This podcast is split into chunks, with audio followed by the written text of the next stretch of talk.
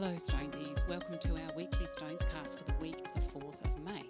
Winter is definitely coming um, as the weather has not so gently reminded us this weekend. We've had the fire on a lot, which has been really lovely actually.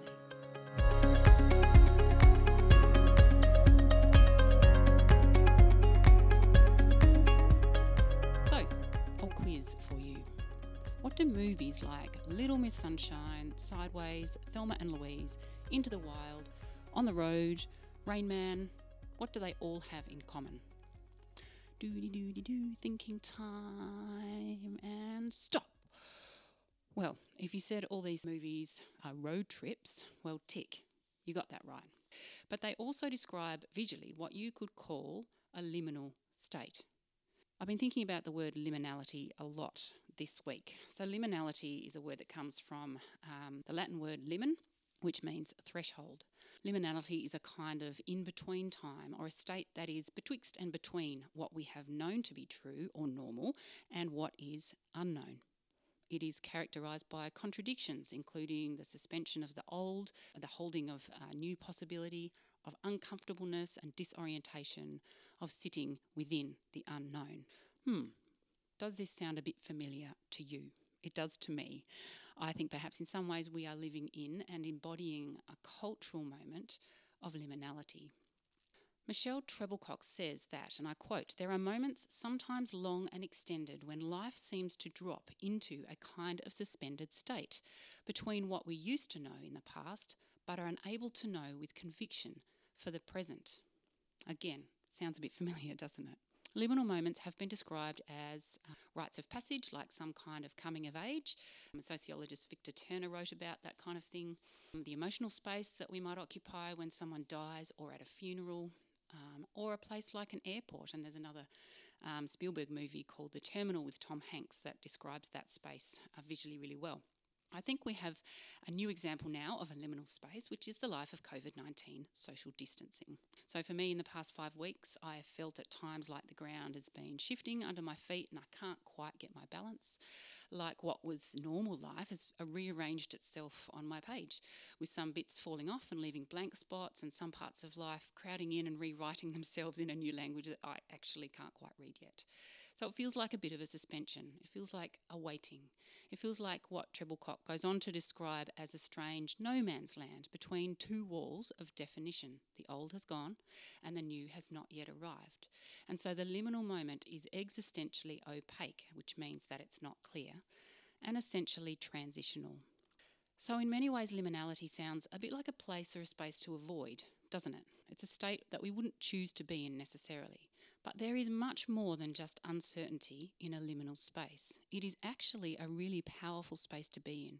And in fact, any spiritual leader or sociologist who has written about liminality will tell you that this is the place where spiritual transformation begins, where newness can begin.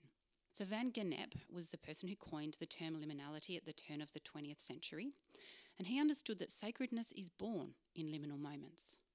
Richard Rohr writes that all transformation takes place inside liminal space. If God wants to get you, which God always does, the chances are best during any liminal time.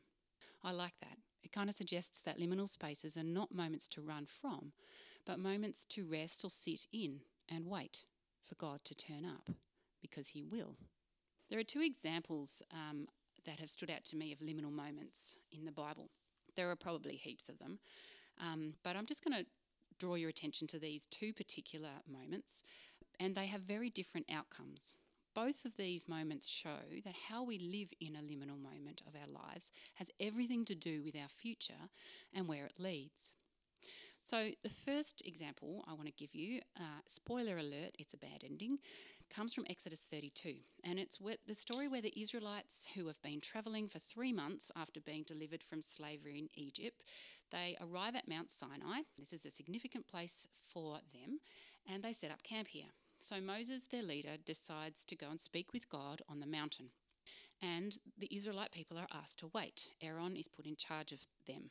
But Moses is actually gone for a very long time. He ends up being away for 40 days.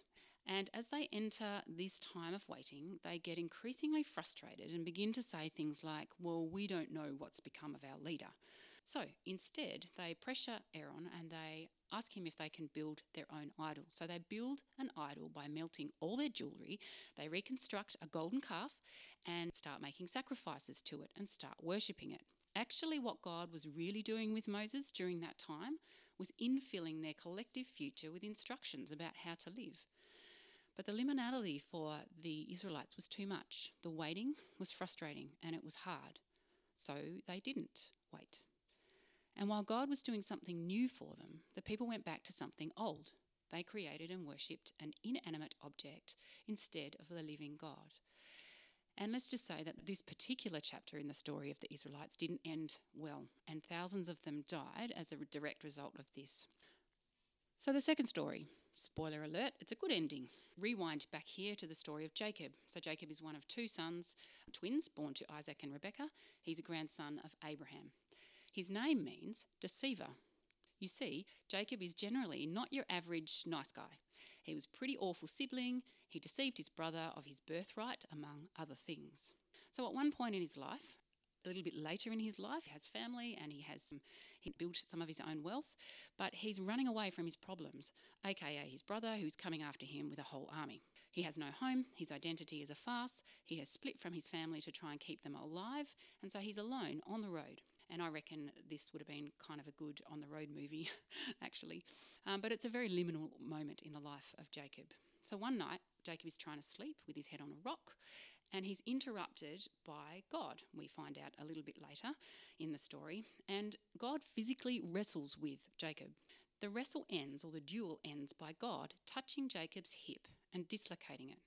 And in a great amount of pain, Jacob actually demands of God that he doesn't leave him until he is blessed by God. God does bless him and gives him a new name, and he calls him Israel. And from this man, Israel, God builds a whole new nation to bless the earth um, that we know is the continuing story of the Israelites from whom Jesus was born. So, two liminal moments in time and two outcomes. I have suggested just earlier that we are all in some kind of cultural liminal moment um, right now. We can do many things in a liminal moment, particularly if it's imposed on us without our consent, which is most of the time, and certainly now. Uh, as Terry Walling from California states, we can first um, take back control and get busy and beat the system. Type A's. These are the doers, those who won't sit still.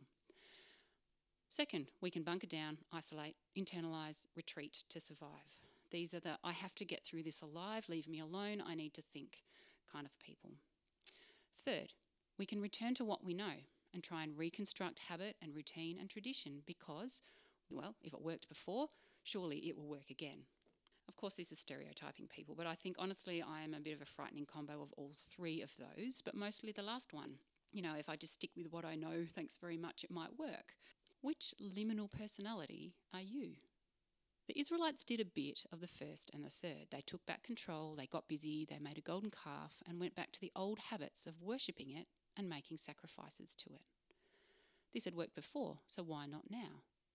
So while God was busy with Moses doing something entirely new for his people, they fell back on control and tradition and rewrote their own future according to themselves.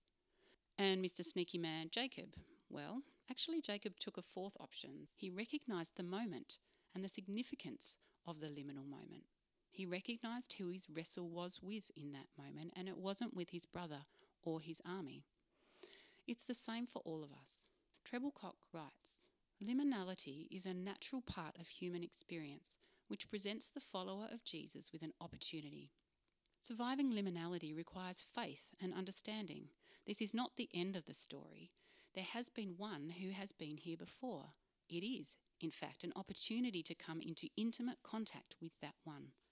Saying yes to this opportunity means embracing the moment, standing still in the dark, or lying with Jesus in the grave, or like Jacob, this is my little add in, wrestling with God for a blessing. It is a strange mix, for at once there is the letting go of the old, a refusal to draw on human resources, the determined act of trusting that there is a future, even if we can't see it. There is a power beyond the grave to come to our rescue, break through the meaninglessness with purpose, and redeem the old ways so they make sense again in a new light. So, as we sit in this liminal time of our lives, what will you build? Will you build an edifice of self control? Will you dig a hole of disappointment to bunker down in and wrap your layers of self protection with? Will you build a cracking family routine to reinstate everything that has been working before? Or will you trust that God is, right now, filling in your future if you wait on Him? My encouragement to you is this in the liminal moments, we cannot see what is ahead. When we are weakest and we have the least to offer, it is in these moments that God can be God if we allow. If we don't try and control, if we don't shut Him out with our routines, if we don't turn away from Him in our self protection. Paul says in 2 Corinthians 12, Therefore I will boast all the more gladly about my weaknesses, so that Christ's power may rest on me. That is why, for Christ's sake, I delight in weaknesses, in insults, in hardships, in persecutions, in difficulties. For when I am weakest, then I am strong. So, this is the space God can and will transform us and our futures if we let Him. He is building something new for you. Wait on God, wrestle with God, seek God, sit with God in whatever scale of uncomfortable or disappointment you feel. God is there more than anywhere you've ever known. So be like Jacob, who knew that life was not worth living without God's blessing. In this liminal time, do not, as John Bloom writes, let God go until he blesses you.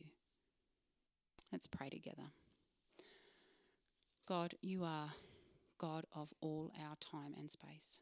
And in this moment that seems liminal, it seems in between, it's odd, it's weird. We don't quite know what the future holds. God, we know that you are here with us. We know that you are working to fill in our future here and now. God, we put our trust in your future for us. In whatever we can't see, in whatever we can't know, God, we pray that we will wait on you, that we will wrestle with you, that we won't forget you, we won't try and control, our lives without you. We won't hide from you and we won't go back to what we know, but instead seek your face and seek your heart for our futures. Father, we pray for everyone in our community this week. God, that you will give us grace and patience, that you'll give us love for one another, that you'll give us hope and your joy. In Jesus' name, Amen.